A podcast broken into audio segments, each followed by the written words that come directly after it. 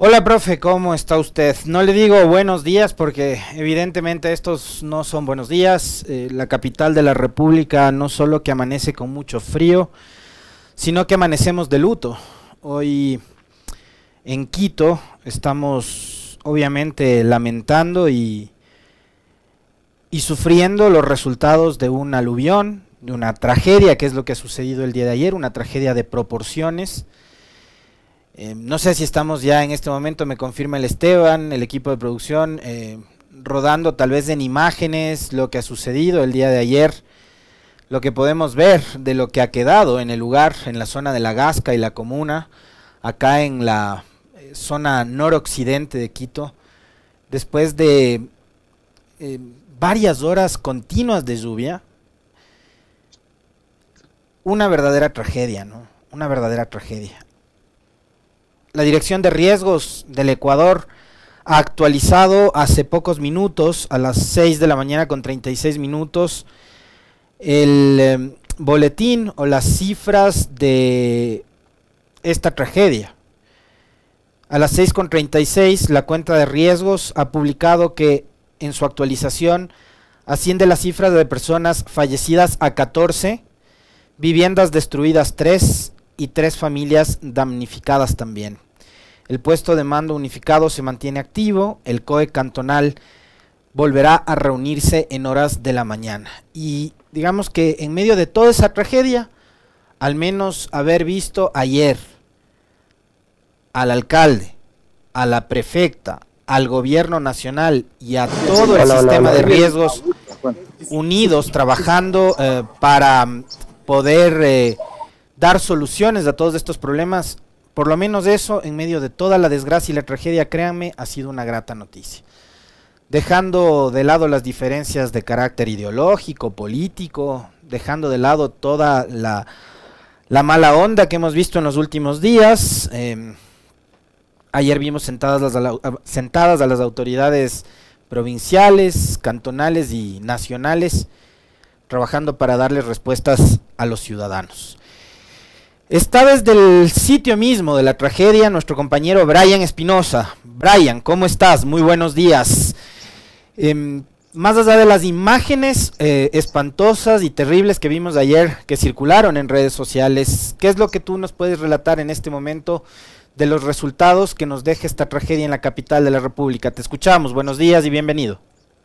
Alexis, amigos y amigas, muy buenos días. Eh, no son buenos, como tú decías. Eh, nos encontramos en la subida al teleférico, precisamente a pocos minutos donde ayer se registró este aluvión, este eh, deslave que arrojó todo lo que llevó a su paso, entre ellos postes, eh, por supuesto las, las personas, quisiera la gente que nos escuche, que nos está observando, nos encontramos justo en, la, en el complejo de la, del barrio La Comuna de Santa Clara de San Millán, donde podemos observar en imágenes y, escuchar a la gente también que está enganchada a la radio, eh, todo el desastre que ha ocasionado este aluvión.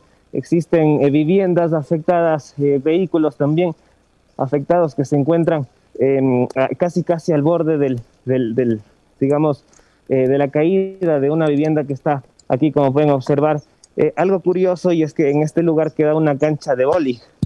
esta cancha de boli fue construida hace algunos años por los mismos vecinos del sector para practicar este deporte. Eh, sin embargo, con el aluvión de ayer se fue llevando todo y prácticamente, como podemos eh, observar en imágenes en este caso, está totalmente destruido. Eh, ayer los vecinos nos comentaban que habían entre 40 o 50 personas practicando este deporte concentradas aquí en este lugar y con el aluvión de, de la tarde noche de ayer todas ellas fueron arrastradas algunas muy pocas rescatadas y la mayoría pues arrasadas por el aluvión eh, y algunas ya han sido encontradas en, a lo largo de la avenida La Gasca y, bueno, otras más se encuentran desaparecidas. Hasta ayer Riesgos nos indicaba que hay eh, al menos nueve, nueve, personas desaparecidas. Sin embargo, los, los vecinos dicen que pueden, puede ser más la cantidad de personas eh, desaparecidas, extraviadas, entre ellos niños también, mujeres y no, no se diga las mascotas también.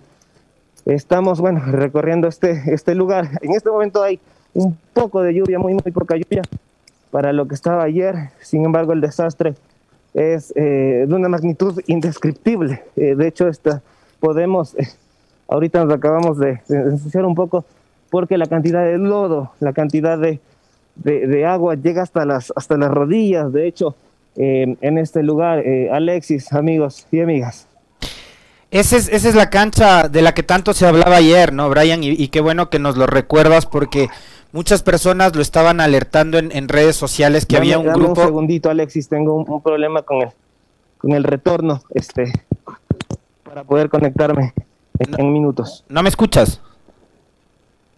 Bueno, hasta que hasta que Brian solucione el, problema del audio, que además eh, Gracias por, por el reporte y por estar ahí, es lo que corresponde en estos momentos. Eso es lo que hace un, reportero y un periodista de verdad. Eso es lo que hace, y lo que hace un medio de verdad, no, es, no, no esos que van a, montar shows y a, acosar en, en, lugares eh, ajenos o particulares. Esto es lo que debe hacer un periodista, estar en el lugar de los hechos.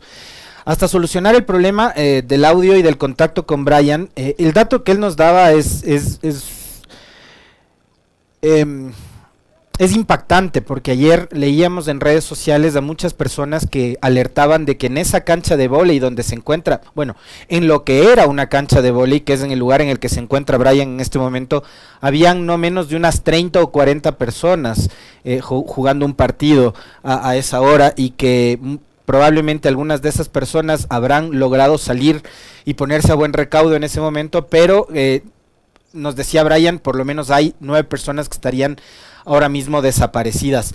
Em, no sé si tienes ahora contacto ya, Brian, y si me puedes escuchar. Y yo sí quisiera saber, sí quisiera saber si, si has logrado conversar con vecinos del, del lugar, con dirigentes del barrio. Eh, porque, a ver, esta no es la primera vez que ocurre esto en esta zona, eh, no es la primera vez que ocurre este tipo de desgracias en Quito, ya en años anteriores pasó lo mismo en la zona del Pinar Alto, eh, y esto tiene que ver mucho con la deforestación en, en las laderas del Pichincha. Ahí no ha habido un, trabajo por parte de las autoridades locales como para más bien tratar de reforestar o de arborizar esa zona, todo lo contrario. Entonces, eh, incluso hoy había una convocatoria para defender precisamente el cuidado de los bosques en las laderas del Pichincha. Eh, como ya es costumbre, ayer salió un comunicado muy parecido al que en años anteriores emitió el municipio de la administración Rodas, diciendo este es el, aguacero más fuerte, es el diluvio más fuerte, torrencial de los últimos 30 años. Ayer usaron esa misma vieja confiable de pretender culparle a la lluvia, ¿no? De la desgracia que ocurrió. Pero yo decía, esto tiene que ver mucho también con el cuidado de los bosques en, la montaña. Eh, Brian, no sé si tú has tenido la oportunidad de conversar con los vecinos, con los dirigentes barriales, ¿qué es lo que dicen con respecto de lo que ha pasado la noche y tarde de ayer? Precisamente, eh, Alexis, ayer conversamos con algunos de ellos, eh, logramos tener el testimonio de uno de los rescatistas. Él nos contaba imágenes, bueno, desgarradoras prácticamente, había de la gente que había estado aquí jugando boli eh, muchos de ellos al ver que la corriente venía con tan fuerza, con tan magnitud, lograron subirse algunos a las mallas, ¿no? Y bueno, la mayoría de ellos eh, arrasados, como ya eh, te comenté. Estoy precisamente con uno de los vecinos moradores de este sector. Muy buenos días, estamos en vivo para Radio Pichincha. ¿Cuál es, cuál es su nombre? Miguel. Miguel, usted vive por aquí, es, vecino. yo vivo aquí en este edificio gris que está aquí. Este que está aquí arribita. Correcto, Miguel. Eh, ¿Usted se encontraba en el edificio en el momento de la aluvión? Estaba allá arriba en la comuna trabajando cuando me dieron la información de que había bajado un deslave. ¿Tu vivienda quedó afectada? Sí. Yo soy de planta baja y mis niños, mis tres niños estaban ahí con mi esposa y cuando se encontraron con el, con el episodio, pues, y luego salieron por la puerta y subieron a la escalera. Gracias a Dios no hubo ningún tipo de, de daños que lamentar ahí, pero sí la casa se llenó de lodo. La ferretería que estaba al lado fue la más afectada, que fue la que tuvo este, pérdidas total, pues, prácticamente. Eh, de los vecinos que se sabe, ahí tenemos conocimiento que estaban practicando el ecuaboli, eh, la mayoría de ellos arrastrados, no sé si ahora entre los vecinos tienen alguna información. Sí, bueno, este, cuando yo llegué aquí al hecho, eh, había una muchacha que se había salido de la cancha de boli y había comentado que había muchas personas en la cancha de boli y que todos fueron arrastrados por el, por el deslave. Correcto, muchísimas gracias, eh, Miguel. El testimonio de Alexis, amigos y amigas de uno de los moradores, como escuchábamos, que vive precisamente en la zona donde fue el aluvión. Para eh, graficarte a la gente que nos escucha, que nos está mirando, existe uno, dos, tres, cuatro, cinco, seis vehículos, podemos contabilizar, totalmente destruidos, ¿no? Arrasados por, la, por el aluvión, por este deslave, eh, entre ellos un taxi, está, está totalmente destruido eh, la zona. Hay incluso unas viviendas acá afectadas. Eh, algo igual que acotar, Alexis, había mm, ayer en la página de, de, Facebook, de hecho, de la, del barrio, que es la, el barrio de la Santa Clara, de la comuna de Santa Clara de San Millán, ya se reportaba la lista de las personas que han sido rescatadas. Todas ellas, la, preocupación se centra precisamente en la cancha de boli, donde estaba la mayor cantidad de gente aquí concentrada. Eh, estamos igual ingresando en este momento a una vivienda, hay animalitos igual que están siendo rescatados el momento por los, por los vecinos, Alexis. Muy bien. Em, la prefecta de Pichincha eh, está en, entiendo también, eh, Brian, en la zona. No sé si tú has tenido la oportunidad de conversar con ella o de conversar con alguno de los, de los técnicos que se encuentran por parte de la prefectura desde la tarde y noche de ayer ya brindando apoyo y ayuda a los vecinos y coordinando también acciones con, con el municipio de Quito y con eh, el equipo de la dirección de riesgos, ¿no? Porque esto no se trata de, de que va o solo la prefectura o solo el municipio o solo el gobierno central, esto se trata de que absolutamente todas las instituciones y quienes eh, puedan hacerlo con la mayor cantidad de ayuda eh, y de contingencia de maquinaria, de, personal, de equipo. Eh, sé que no solo hay maquinaria, sino que también está, están brigadas de Pichinchumana eh, brindando atención médica. No sé si has tenido oportunidad de conversar con ellos y saber cuál ha sido el trabajo que han, que han desarrollado desde la tarde y noche de ayer. Eh, sí, tenemos entendido que la prefecta y las autoridades están, de hecho las unidades de rescate están desplegadas en toda la avenida La Gasca.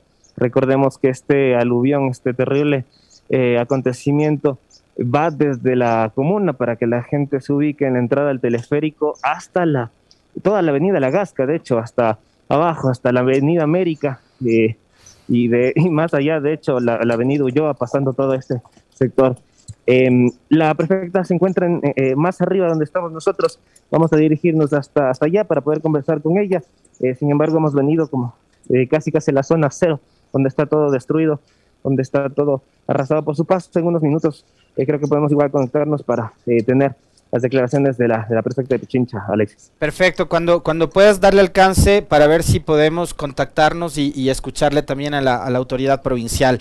A ver, mientras tanto vamos haciendo un recuento de lo que ha sido los boletines de la Secretaría de Riesgos, mientras eh, Esteban y los compañeros igual van rodando imágenes de lo que de, de, lo que fue lo que se vivió ayer en horas de la noche acá en la zona noroccidental de Quito, ¿no? Eh, riesgos, ayer apenas sucedido este, este tema, eh, subió eh, información, datos, datos bastante fríos y, dolorosos, ¿no? 200 personas aproximadamente son las afectadas de esta desgracia. Como les habíamos dicho, hace más o menos unos 34 minutos se actualizaron las cifras de fallecidos. El número sube a 14, 14 personas 14 seres humanos perdieron su vida tras este aluvión acá en la capital de la República. De momento hay 9 personas desaparecidas, 32 personas heridas, 10 postes de energía eléctrica colapsados, lo cual además provocó que esta zona de la ciudad de Quito durante la noche de ayer eh, estuviera sin alumbrado eléctrico, sin iluminación, sin luz en sus domicilios, en sus casas, en sus negocios, etcétera y hay una subestación de energía eléctrica afectada que está ubicada en la zona de Miraflores.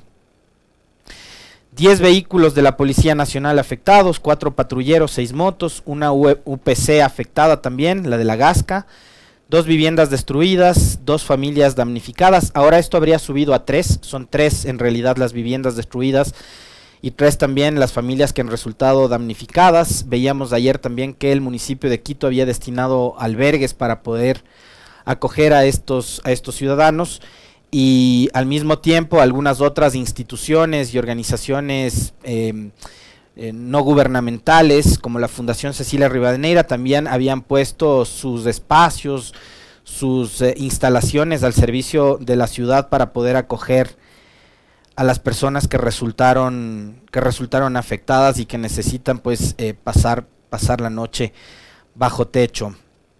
Em, tengo entendido que en pocos minutos más también la, las autoridades de, la ciudad, de, la provincia y el país se van a reunir nuevamente. El, COE cantonal está a punto de reunirse en, en los próximos minutos para hacer una evaluación con los últimos boletines que se han generado con respecto de lo sucedido la tarde y noche del día de ayer acá en la capital de la República. Como yo les decía hace algunos minutos, probablemente este tipo de, desgracias se podían haber evitado si es que se tomaban decisiones a tiempo, ¿no? Pero lamentablemente eso no ha sido así. Y lo triste de esto es que cada año, en realidad, con cada invierno, y si este invierno resultó peor que el del año anterior, eh, tenemos que volver a vivir eh, este tipo de, escenarios y este tipo de situaciones. Eso es lo triste, o sea, que no se tomen además eh, decisiones y que no se adopten medidas sabiendo que ya lo vivimos.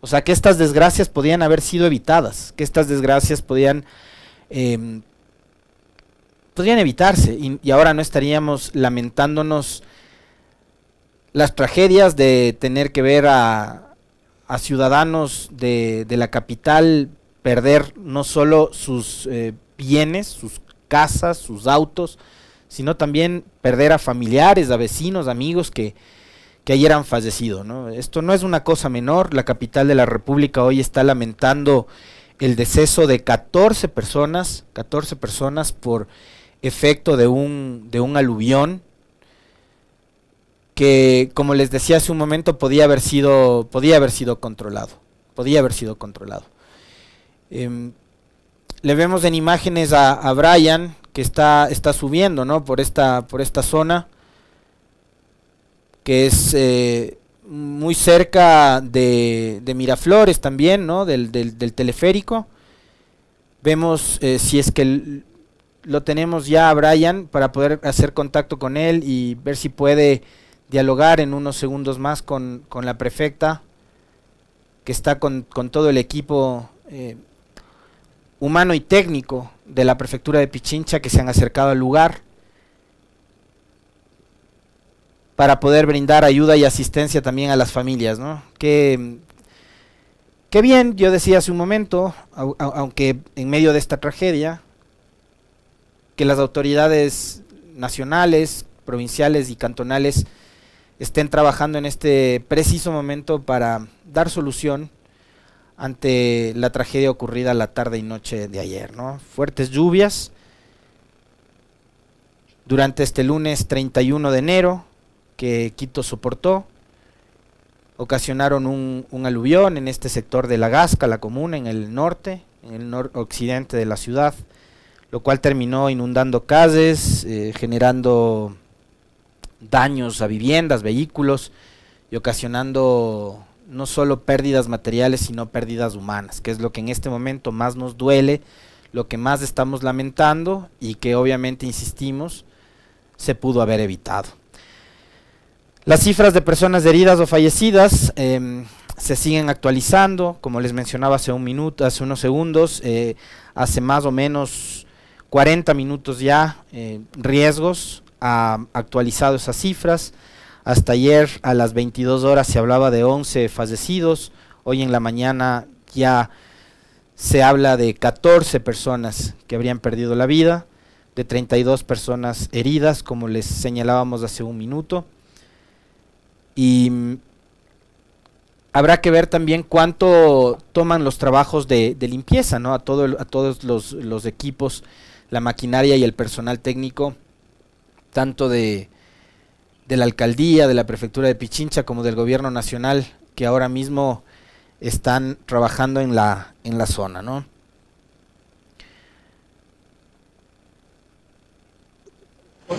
Alexis. Ahí tenemos a Brian. ¿Cómo vas? Sí, Alexis. Eh, eh, la prefecta, bueno, hace unos pocos minutos acaba de salir a una reunión urgente en el COE Nacional, en el ECO 911, en el Parque Chimbía. Sin embargo, nos encontramos con el director de vialidad de la prefectura de Pichincha, Edwin Herrera, quien ha llegado igual hasta acá para evaluar los hechos. Eh, director, buenos días. Para Radio Pichincha en vivo, ¿cuál es la, evaluación, los detalles de este terrible acontecimiento? Bueno, buenos días con Radio Pichincha y buenos días con los oyentes. Eh, realmente aquí ha habido un taponamiento del, del cauce de la quebrada, está tapado los pozos. Ahorita estamos trabajando ya con la empresa de agua potable para ver una posible solución al problema que tenemos este instante. Entonces, lo que vamos a hacer es primero que puedan meter, obviamente, el robot dentro de la tubería para que puedan determinar dónde está el taponamiento y empezar a hacer los trabajos. En este momento, eh, realmente la maquinaria no puede hacer más si no tenemos identificado el problema. Eh, y, personal de la prefectura de Pichincha se encuentran aquí. Eh, ¿Cómo están coordinando las acciones, igual con las diferentes entidades, el municipio de Quito, eh, la, la Secretaría de Gestión de Riego. Sí, estamos coordinando con los compañeros de, la empresa de alcantarillado potable, que estamos acá con el Giro Guarzo y también con la gestión de riego. Estamos trabajando conjuntamente y aquí estamos nosotros con la maquinaria y el personal de la prefectura apoyando al municipio de Quito en este problema complejo que tenemos aquí. Eh, en, la, en la captación de la, de la quebrada del tejado que se llama. Director, la pregunta que todos se hacen, ustedes, bueno, ya han evaluado los hechos, ¿se pudo evitar esta tragedia? A veces, eh, obviamente, hay demasiadas, eh, demasiadas desfogues de clandestinos en la parte alta de la quebrada, que obviamente no hay control, sigue avanzando la urbanización y sin absoluto control empiezan a descargar. Y obviamente eso causa inconvenientes en el tiempo y obviamente provoca este taponamiento. Se embalsó el agua en algún en lugar y soltó obviamente ese dique y eso provocó obviamente ya los hechos que son de conocimiento público. Seguirán entonces trabajando durante toda la jornada para lograr. Aquí estará la prefectura hasta que obviamente con los compañeros del municipio hayamos solucionado el inconveniente. Muchísimas gracias, eh, director Edwin Herrera, él es director de vialidad de la provincia de Pichincha. Les comentábamos, Alexis, amigos y amigas, eh, la prefecta salió ya a una reunión en el COE Nacional. Eh, sin embargo, aquí se encuentra personal, maquinaria de la prefectura que coordina acciones con el municipio de Quito, la Secretaría Nacional de Gestión de Riesgos, eh, incluso podemos observar que hace pocos minutos llegó el, concejal Luis Reina también acá, eh, y las autoridades, no como tú mencionabas al inicio, unidas, eh, coordinando acciones, gestionando para poder solucionar este problema. podemos escuchar y observar también que la, la vertiente del agua con lodo, con escombros, sigue arrasando. Hay muy poca, pero sin embargo sigue bajando. Eh, la maquinaria y el personal está tratando de, eh, como ya escuchamos al director Edwin Herrera, tratando de solucionar el taponamiento que existe en una de las tuberías para poder eh, lograr que el, agua frene y ya no, ya no siga bajando. Lastimosamente, al momento sigue bajando muy poca cantidad de agua. Los vecinos y las autoridades acá unen el hombro y se apoyan entre todos para poder este, para poder eh, solucionar y tratar de arreglar este problema que ha dejado, como decías, 14 fallecidos, más de 200 damnificados, personas desaparecidas también. Alexis. Oye, Brian, eh, una duda que tengo. Eh, hoy amaneció lloviendo en la zona. Cuando tú llegaste, ¿cómo estaba el temporal? Al momento hay una ligera llovizna a comparación de lo de que vivíamos ayer. Eh, estaba muy, muy, muy pesada la lluvia de ayer. Al momento hay una ligera llovizna, casi ni se siente, eh, lo que ha permitido, de hecho, trabajar también a los, a los efectivos de rescate a atender esta emergencia. Estamos con el concejal y reina concejal. Buenos días para Radio Pichincha, estamos en vivo. Usted ha llegado ya hasta acá. Eh, ¿Cuál es la evaluación de, de este desastre? Es gravísimo. Hay muchas pérdidas materiales, hay cerramientos, casas, este, eh, también hay pérdida de vidas humanas. Pero creo que la tarea en este momento es la solidaridad. Y en eso, primero que todos los equipos de los, del municipio de, Quito tienen que destinarse a una recuperación digna e inmediata, restablecimiento de limpiar para que puedan entrar y salir de sus casas con dignidad porque hoy está lodo a la salida de sus casas. Segundo, restablecer los servicios. No puede ser que al más de ser afectados psicológicamente no tengan servicios de energía, de agua y de alcantarillado. Creo que hay que dotarles de agua potable porque no, no, entran. Hay que restablecer el servicio. Y tercero, creo que eh, yo hago un llamado a todos los municipios que tienen equipos expresen su solidaridad para que esto se entre en su normalización inmediata. Concejal, se habla de 14 fallecidos. ¿Cree, considera que la cifra, la podría ser mayor? Pues es bastante, lamentablemente puede ser conservador porque este es un efecto sorpresivo. Eh, no sé cómo la acumulación no debe ser de solo de un día, debe ser de largo tiempo. Lamento que no haya habido la capacidad de prevenir esto. Se puede evitar. Se puede evitar, pero y también se podía actuar con, con sensibilidad humana y ver esto. gracias, gracias Brian. Brian, ¿me escuchas? Bueno, le agradecemos a Brian que estaba tomando contacto con, eh, con el concejal Reina. Eh, estamos ya en línea telefónica con la prefecta de Pichincha, Paola Pavón. Ella ayer en horas de la tarde y noche apenas ocurrió esta tragedia, em, dio la disposición de que tanto los equipos técnicos, la maquinaria, así como las brigadas de Pichinchumana, los médicos, se acerquen a la zona a atender a los ciudadanos, ¿no? Y empiecen los trabajos de limpieza. También estuvo en el COE en horas de la noche y estuvo ya hoy desde la madrugada y mañana en la zona del desastre. Prefecta, ¿cómo está? Muy buenos días. Eh, lo que ha vivido la ciudad de Quito, la capital, ha sido una tragedia. ¿Cuál es la evaluación que hacen a esta hora las autoridades con respecto del aluvión que soportó Quito la tarde y noche de ayer? Bienvenida, buenos días. Buenos días, un saludo para Radio Pichincha. Lamentar y expresar nuestra solidaridad con los, los familiares de las 14 víctimas que hasta el momento se han reportado el día de ayer a las 12 de la noche que tuvimos el último reporte de fallecidos, este era el número que se ha registrado. Hay también un número de desaparecidos que está aumentando, por eso mi primer mensaje es a quienes tienen familiares desaparecidos, llamar al ECO 911, eh, reportar el nombre de la persona desaparecida o en el puesto de mando unificado que está en el seminario mayor. Alexis, acabo de salir de la zona cero, estuve en la zona cero desde eh, temprano en la mañana. Eh, a nosotros se nos ha dispuesto que con nuestras excavadoras, que son máquinas grandes, eh, podamos estar prestos para hacer el ingreso en la zona alta de la comuna. Lastimosamente todavía no hay visibilidad para poder tener certeza de que eh, no existe agua en la zona y que las máquinas puedan entrar a trabajar. Hicimos una evaluación técnica con la gente del EMAPS, el ingeniero Coyaguazo, el ingeniero Edwin Herrera de la Dirección de Vialidad de la Prefectura de Pichincha, el ingeniero Alex Rivera de la Dirección de Fiscalización de la Prefectura de Pichincha. Estamos esperando poder tener un sobrevuelo, por eso estoy ya camino al COE el COE metropolitano que se va a, citar a las 7 y 30 en el ECU 911. tenemos dificultades de visibilidad, esperemos que el vuelo se pueda realizar.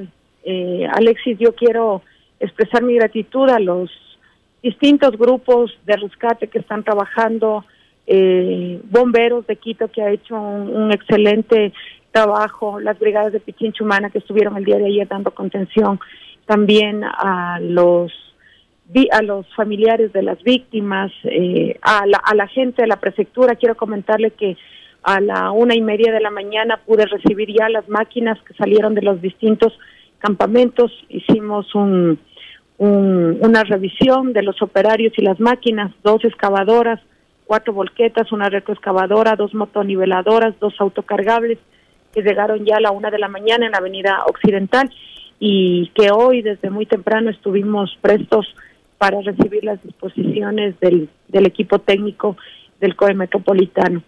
Eh, se necesita eh, varias cuadrillas de trabajo que también hemos dispuesto para que en la zona cero ayuden a los vecinos. Tenemos, digamos, dos dificultades, la parte alta antes de la occidental y la parte posterior después de la occidental, que necesitan trabajo no de máquinas, sino trabajo de, de, operarios, mano de obra, así que también eso hemos dispuesto. Eh, tuve hace algunos minutos una conexión telefónica con el gerente de la empresa eléctrica Quito. Eh, ellos estuvieron también hasta altas horas de la noche tratando de dotar energía eléctrica, pero cabe señalar que es una de las mayores preocupaciones de la ciudadanía que todavía en la parte alta de la comuna no hay luz. Eh, ya los equipos se están desplegando para poder hacer las primeras revisiones. Todavía tenemos postes caídos, cables caídos, así que en breves minutos llegará también la empresa eléctrica Quito. Eso es lo que puedo informar hasta el momento.